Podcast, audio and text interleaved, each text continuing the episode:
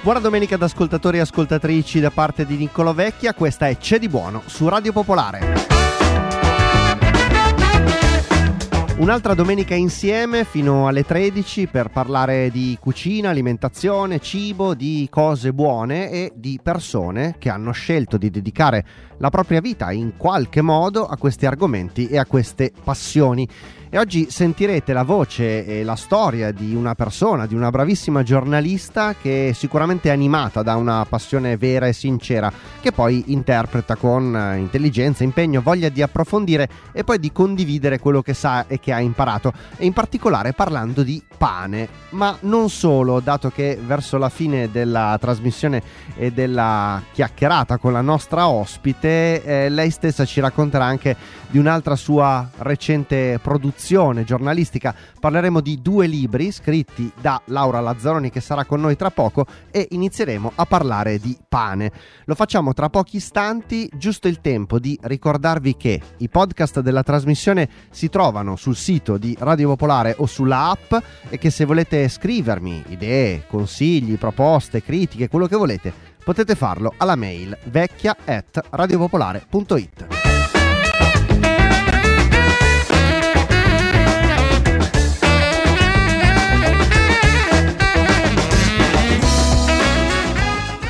Dunque, come vi dicevo poco fa sulla sigla, oggi a C'è di Buono parliamo di pane, e mi fa molto piacere perché quando immaginavo una specie di fotografia che potesse rappresentare il titolo di questa trasmissione, C'è di Buono, il pane è una delle primissime cose che mi sono venute in mente, e di pane ne abbiamo anche parlato già in un'occasione con la nostra ospite di oggi, a cui do intanto subito il benvenuto, anzi un bentornata a Laura Lazzaroni. Ciao, grazie di essere con noi e buongiorno.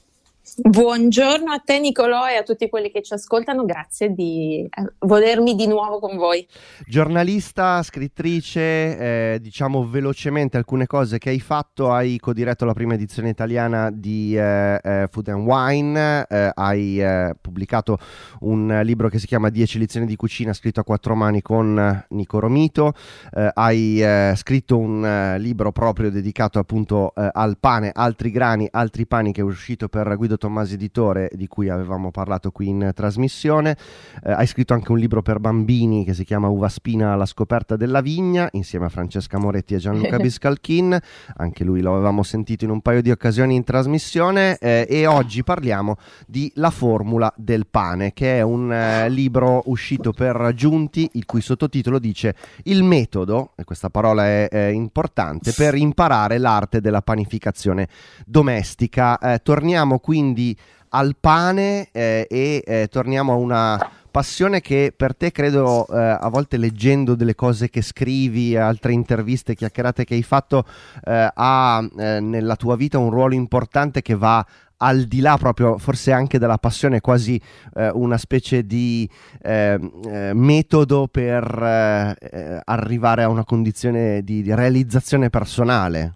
Sì, assolutamente. Guarda, il pane è la mia medicina, il mio yoga. A seconda della persona con cui parlo uso un'analogia oppure l'altra, a seconda dell'aria che tira. No, però diciamo che ha ovviamente da diversi anni ormai un grandissimo peso nella mia vita, un ruolo incredibilmente positivo. Mm-hmm. E gradualmente è diventato, da grande passione, anche una professione, perché io, che ho cominciato semplicemente da giornalista e anche biologa, io sono laureata in biologia, per cui evidentemente c'era un filo anche nella scienza che mi univa a questo mondo. Ho cominciato con la ricerca sulle vecchie varietà di grano, no? I cosiddetti grani antichi, e poi ho scoperto le popolazioni evolutive, ho fatto questo primo libro che parlava di persone, di grani, più che appunto di pane tecnicamente, anche perché, parliamoci chiaro, i miei primi pani erano veramente scarsi. E poi mi sono addentrata sempre di più, anche grazie a persone che ho conosciuto in questo mondo, panificatori veramente di tutto il mondo, ho cominciato a farlo un po' come lavoro, per cui oggi sono passati diversi anni e faccio anche proprio consulenze di panificazione per forni e per ristoranti che vogliono fare un lavoro un pochino evoluto appunto sul prodotto pane. Lo sappiamo, è tutto intorno a noi, ormai se ne parla tanto e c'è veramente sempre più il desiderio di offrirlo fatto bene, appunto sia al ristorante che anche nei forni, no? Mettere appunto dei prodotti pensati con un po' più di criterio, di passione, di ricerca su questi grani, queste farine speciali. Per cui sì, diciamo da guru della mia vita e tipo sostituto del Valium, sì, e il pane è diventato appunto anche un po' una professione. Certo. Per cui E dai, sono riuscita a circondarmene completamente. Il punto di partenza lo racconti anche nelle primissime pagine di questo libro, La formula del pane. È stata la lettura di Cooked, di Cotto, di Michael Pollan, in cui tra le esperienze che Pollan racconta c'è quella della panificazione che ti ha portata poi a desiderare di accostarti anche tu a questa esperienza. E se non sbaglio l'altro passaggio importante per arrivare anche imparare un metodo è stato leggere un altro libro che in quel caso è il libro Tartine Bread, che vede come autore proprio Chad Robertson, che è la persona che prese per mano Pollan per portarlo verso la panificazione. Sì, quanto è importante quel primo passo che hai fatto appunto per imparare a fare il pane in questo libro che arriva parecchi anni dopo, diciamo? Guarda, è fondamentale, nel senso che veramente io ho cominciato un po' a ragionare sul concetto di metodo allora, quando appunto ho parlato con Michael Pollan, dopo aver letto il libro, l'ho incontrato a Milano, poi lui mi ha messo in contatto con Chad Robertson, poi quando stavo facendo le interviste per altri grani e altri pani sono andata a San Francisco e ho passato una giornata con Chad, e qui tipo inserire grida delle razzine tipo concerto dei Beatles, no? Primi anni 60, certo. Confermo che è esattamente così bello e carismatico. E dunque Tartine Bread, ma anche gli altri libri di Tartine, sono di fatto incernierati intorno al grande metodo della sourdough country loaf di Chad Robertson, e quello è forse il metodo per antonomasia, quello sicuramente più conosciuto e utilizzato in tutto il mondo, e anche quello che ho usato io per cominciare a fare il pane in casa, quindi inconsapevolmente all'inizio, e poi con sempre maggior, diciamo, coscienza. Io di fatto il pane l'ho approcciato attraverso un metodo e poi naturalmente, cominciando a lavorare con i professionisti, soprattutto nei laboratori di panificazione dei forni, ho capito che il metodo i pro lo usavano praticamente sempre, e allora lì, avendo io però cominciato come home baker e fatto poi questa transizione verso il mondo dei professionisti, mi sono detta: ma perché nessuno parla di metodo alla gente a casa? E diciamo che da lì mi è venuta un po' l'idea per questo libro, cioè quando con Marco Bolasco di Giunti ci siamo seduti per dire facciamo un libro sul pane insieme, sì, però che libro vorresti fare? Mi ha chiesto lui, io subito gli ho detto vorrei fare una sorta di manuale, quindi sì tecnico, però pensato per chi fa il pane a casa, può anche essere usato da chi lo fa in contesti professionali, però io proprio l'ho pensato con l'home baker nel cuore e in testa, e incentrato sul concetto di metodo. Il metodo che cos'è? Il metodo è un qualcosa che, diciamo, va al di là e al di sopra della ricetta. Il metodo è il processo lungo, approfondito, che nel mio caso va avanti per 25-30 pagine, che ti spiega tutte le variabili, il perché e il per come di tutto quello che ti capita, la chimica, la microbiologia, ma anche i segni da cercare quando leggi, osservi l'impasto, lo tocchi, ti spiega tutte le scorciatoie, i trucchi, i problemi che ti si possono presentare, come risolverli. Il metodo è un grande condensato di tutto ciò che io ho imparato in questi anni, veramente digerito e riproposto pensando alle problematiche della panificazione domestica. E il metodo ti permette di emanciparti dalla ricetta, perché contiene in qualche modo tutte le ricette del mondo. Adesso faccio un riferimento cinematografico, spero che non me ne vogliano e che non me ne voglia neanche tu. Ma sai, alla fine dell'episodio 9 di Guerre Stellari, quando Rey dice io sono tutti gli Jedi, no? Sì. I am all the Jedi. Sì. Il metodo è tutte le ricette, è questa roba qui. Cioè ha dentro di sé tutte le ricette, proprio perché è la visione d'insieme. In panificazione tra i diversi prodotti ci sono delle parentele e quando ti rendi conto di queste parentele, allora lì scatta la grande illuminazione, capisci che anziché imparare una ricettina specifica per uno o per l'altro, puoi imparare appunto un grande metodo. Io nel libro li chiamo metodi master e ce ne sono 3. Sì. E che copre un po' tutti questi prodotti imparentati, e poi applicando piccole modifiche in punti clou del metodo passare da un prodotto all'altro. L'esempio forse più immediatamente fruibile è quello dell'impasto ad alta idratazione, che è il metodo master numero 2. L'impasto ad alta idratazione, che è quello della ciabatta. Quindi diciamo forse più nella memoria gustativa della maggior parte dei nostri ascoltatori rispetto ad esempio al metodo master numero 1, posso dirlo? È corretto secondo te?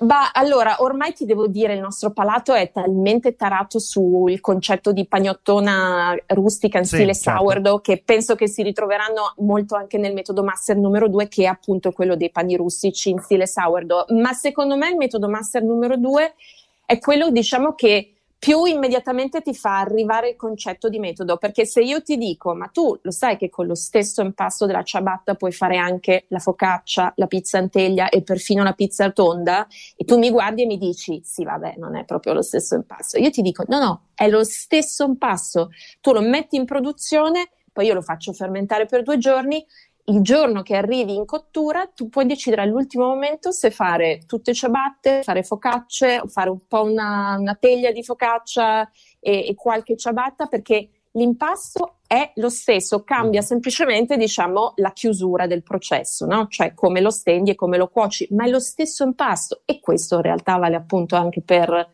il primo metodo, che è quello appunto delle pagnotte in stile sourdough, e del terzo, che è quello degli impasti arricchiti, no? Che partono dal milk bread e arrivano fino alla brioche, cioè perfino alla bombetta fritta. Quindi tu hai scelto questi 3 metodi perché dal tuo punto di vista in questi 3 metodi si può pensare di racchiudere buona parte dei desideri di panificazione di una persona, o hai scelto questi 3 perché sono un buon punto di partenza, ma in realtà ce ne possono essere anche diversi altri? Allora, è un'ottima domanda ovviamente, Niccolò. Ti posso rispondere un po' tutte e 2 le cose, nel senso che da un certo punto di vista sì, questo soddisfa il gusto delle persone oggi, no? Per cui c'è molto sourdough, che è quello che vogliono fare tutti, appunto la classica il classico tartine bread e tutti i derivati. Ci sono anche delle cose molto italiane che adesso per fortuna si stanno riscoprendo. Io combatto porto avanti una campagna di sensibilizzazione sulla ciabatta ormai da anni. Secondo me è un meraviglioso pane italiano, non capisco perché l'abbiamo un po' dimenticato, adesso però lo stanno riprendendo, per cui ciabatta, focaccia, queste cose anche molto piacciono, ingolosiscono, sono molto nostre, e quindi vanno bene anche quelle. Ecco, il terzo metodo forse è quello che è un po' più lontano da noi, o comunque non di tutti, perché gli impasti arricchiti, si parte con il milk bread, che è modaiolo, però ecco, negli ultimi tempi è arrivato a essere così presente, soprattutto sull'Instagram collettivo, e poi da lì si estrae la brioche, poi c'è la brioche col tuppo, la bombetta fritta, i panini per gli hamburger, per cui sì, da un certo punto di vista cose che pensavo che potessero mettere un po' d'accordo tanti palati, e dall'altro anche perché penso che questi siano veramente i tre metodi base che già sotto di sé includono un sacco di prodotti. Sono 3 metodi master e 18 prodotti tra dolci e salati derivati, io le chiamo declinazioni nel libro, e si può partire da qua è perfetto. Poi è ovvio che si può creare un metodo intorno a qualunque cosa, ma veramente. E poi ci sono invece altri prodotti che richiedono una lavorazione talmente specifica che non si può proprio parlare di metodo, cioè impari a fare quello, ma non è che poi riesci con piccole varianti a passare da quello a un altro prodotto. Certo. Ecco, in questo caso invece sì, nei nostri sì.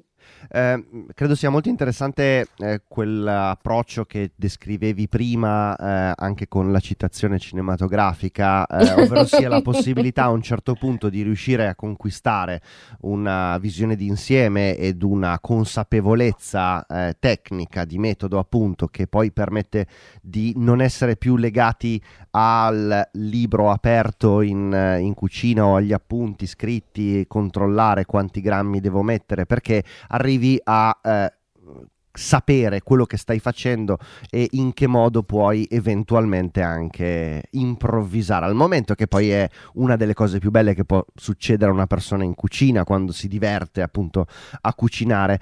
Mi chiedo, leggendo questo libro me lo sono chiesto effettivamente, dal tuo punto di vista quanto la panificazione abbia a che fare proprio con questo estro che può svilupparsi in cucina, e quanto c'è però veramente sempre e comunque bisogno di un approccio di grande precisione, che spesso quando si banalizzano un po' anche le cose viene associato più alla pasticceria che alla cucina.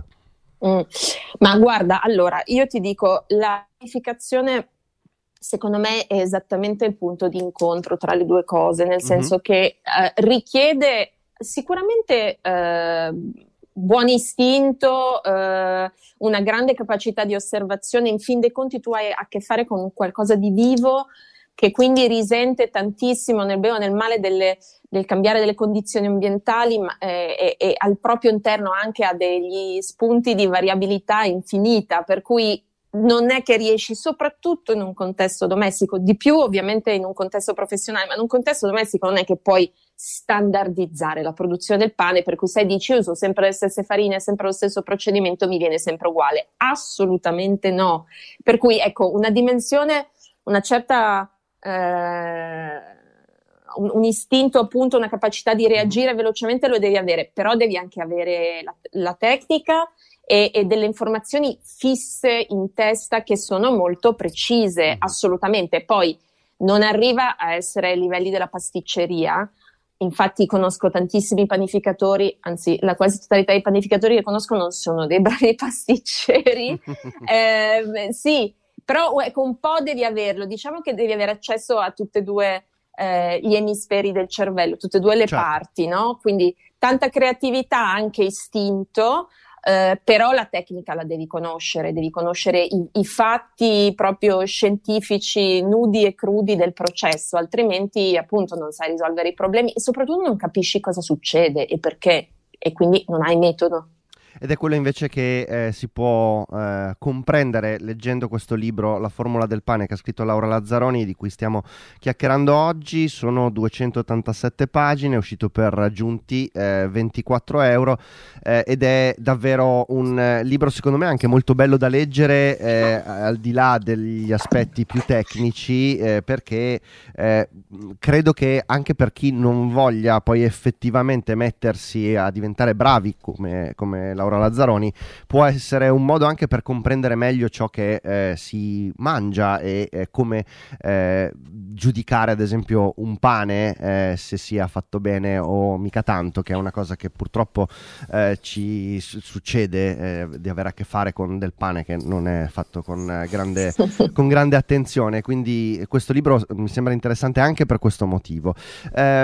Inoltre chiacchierare con Laura Lazzaroni è divertente perché fai molte cose, Laura, e quindi offri spunti diversi. E prima di chiudere questa chiacchierata, infatti, io mi sono tenuto qualche minuto per chiederti di un'altra cosa che hai scritto, che è uscita qualche mese fa, un libro che si chiama The New Cucina Italiana, che è uscito in inglese. Tu hai lavorato anche a lungo a New York, eri inviata di La Repubblica delle Donne, conosci bene insomma anche ciò che succede nel mondo della cucina ben fuori i confini nazionali, e hai preso come dire, un compito sulle tue spalle non da poco, cioè quello di provare a raccontare a un pubblico non italiano che cosa sta succedendo nella nuova cucina italiana.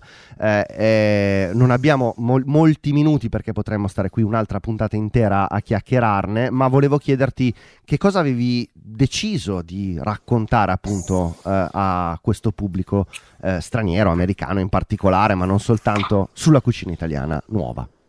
Guarda, allora, è la punta di un iceberg, come sai, questo libro, nel senso che sulla cosiddetta nuova cucina italiana se ne potrebbero scrivere 500, tra l'altro è sempre in continua trasformazione e evoluzione. Ma io volevo combattere una personale battaglia contro lo stereotipo della cucina italiana. Non ne posso più, giuro, se c'è un altro che mi parla della cucina della nonna, veramente, della cacio e pepe, della matriciana, della carbonara, del tortellino in brodo, cioè facciamo anche altre cose. Sì. Allora, io te lo dico, questa è una provocazione ovviamente, però è vero, io continuavo a parlare con questi colleghi, cioè anche fior di giornalisti stranieri, comunque gente che mangia, che ne capisce, da tutto il mondo, e sembrava che l'idea dell'Italia fosse questa, bidimensionale, di una cucina solo esclusivamente legata alle realtà di super conforto familiare, le vecchie trattorie, questi piatti iconici e per carità meravigliosi, però poco altro, cioè nel loro immaginario o questo oppure Massimo Bottura, ovviamente, che è il nostro portavoce all'estero per quanto riguarda la contemporaneità. Però io volevo far capire loro che in mezzo a questi due estremi c'è un mondo in mano a giovani che hanno delle bellissime idee, che stanno reinventando tutti i format dal basso all'alto, i piatti, anche quelli appunto iconici e leggendari, lavorando sulla filiera, sul foraging, sui programmi di mixology, veramente sul riscrivere il codice della stessa trattoria o dell'osteria, oppure semplicemente rendendo più accessibile a un grande pubblico e anche più divertente l'esperienza dell'alta ristorazione. Cioè, nel libro ce ne sono alcuni, ma ripeto, è un 15 milionesimo di quello che si potrebbe raccontare. Il mondo non lo sa, perché poi tu guardi loro appunto Instagram e questi vengono in Italia e fanno altro che postare sempre le stesse foto delle stesse paste unte e disunte, che sembra, capisci, l'apice della nostra gastronomica creatività. Benissimo la cacio e pepe, ma c'è anche molto di più, quindi venite a scoprirla. Ecco, questa era un po' l'idea di The New Cucina Italiana. E da quando è uscito questo libro tu hai chiacchierato, fatto interviste, presentato il libro, hai avuto l'impressione, da qualche feedback che hai ricevuto, che il messaggio sia arrivato? Cioè... Che domanda veramente pericolosa che mi fai, però è la domanda giusta. No, allora io ti posso dire questo, ti dico che comunque loro preferiscono lo stereotipo. No, è vero, ma bisogna essere sinceri, nel senso, questa è una battaglia lunga che vinceremo, ma bisogna che ci coalizziamo tutti quanti, bisogna che io scriva altri libri, non basta questo libro, perché comunque alla fine della fiera... Mm-hmm. Se tu gli fai scegliere tra appunto fare un'esperienza di nuovi posti, cioè, oppure farsi un bel timballo di pasta in un posto dei camionisti con la nonna, con la tovaglia, da scacchi bianchi e rossi, comunque preferiscono la seconda opzione. Lo capisco, tra l'altro siamo in un momento storico particolare per cui c'è stata una virata ulteriore verso tutto ciò che è conforto, che è conosciuto, che è non minaccia, no? Uh-huh. Però io il messaggio che voglio passare è che anche in una lettura contemporanea c'è incredibile conforto, grandissimo sapore e gusto, c'è divertimento, c'è linfa giovane, per cui io li incoraggio. La mia impressione, ripeto, è che ce ne vorrà per convincerli, perché alla fine preferiscono sempre il cliché, però ok. Allora, The New Cucina Italiana è stato pubblicato da Rizzoli New York, se lo volete trovare lo trovate senza molta difficoltà, così come invece è più semplice evidentemente trovare il libro di cui abbiamo parlato all'inizio della nostra chiacchierata con Laura Lazzaroni, La formula del pane, che è uscito per Giunti Editore. Ho l'impressione, ed è ovviamente un'impressione favorevole, che potrebbe capitare nelle prossime stagioni di questa trasmissione di trovarci ancora a chiacchierare con te, Laura Lazzaroni. Grazie di essere stata con noi però per questa domenica. È un'impressione giusta, penso, Niccolò, bravo. Grazie a voi di averci ascoltati, e a te.